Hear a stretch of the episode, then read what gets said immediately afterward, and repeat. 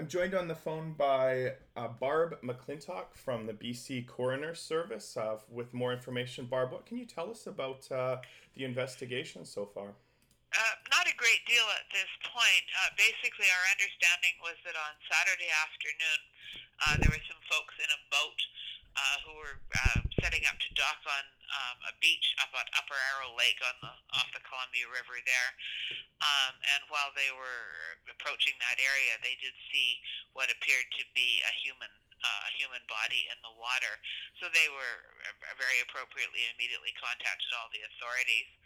Uh, it was unfortunately very stormy that day uh, with very high winds and high waves, so uh, recovery wasn't possible that day. Everybody went back the next day, which was Sunday, uh, and did in fact find that this was true, and there had there was a body in the water, and did in fact recover it. Uh, so our job uh, next is to try and confirm the identity of who this uh, unfortunate person might be, and then work from there towards the cause and manner of death. Nothing to suggest anything suspicious or anything like that at this point. Okay. Um, we have uh, we had a, a, a, local person who was the victim of a drowning in April. Uh, Les Wetzelar was uh, swept away at, at, in the Columbia River uh, at Centennial Park here.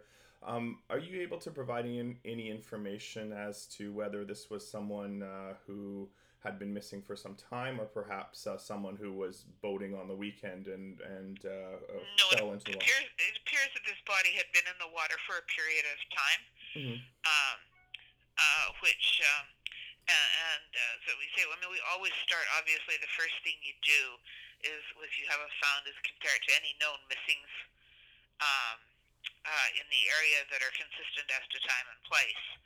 Mm-hmm. Um, and I think that that you know I think it's pretty obvious to anybody that that case from April to yours would certainly be be high on the list of potential comparisons. But we haven't made any of those comparisons or got it tied tied down yet at all. Okay. So, so if I understand correctly, that means you're still going through the, the process of uh, identification and and confirming uh, identification. That's exactly what we're doing. Yes. Yeah. Okay. Um, when is it? When are you likely to provide, uh, be able to provide some more information in this case? Don't really know. These ones, when they've been in the water a while, can can they they can come together uh, quite quickly, or they can take quite a bit of time.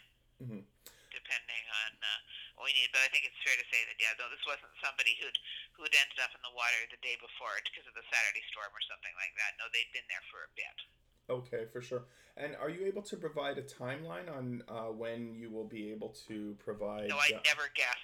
I never guess, especially when we're involving probably other people. You know, because usually for for um, identification in these complicated cases. This involves, you know, may involve dental, may involve DNA, you know, all of which we take will take time, so we never guess. But we will sure we'll make sure to let you know as soon as we know. Mm-hmm.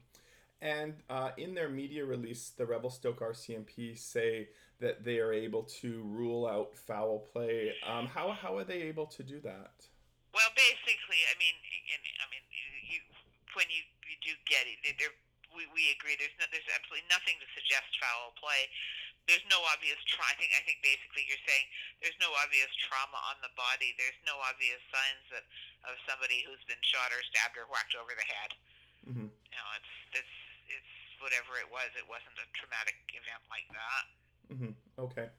And uh, uh, Barb, I'll just have to sort of rephrase the same question one more time.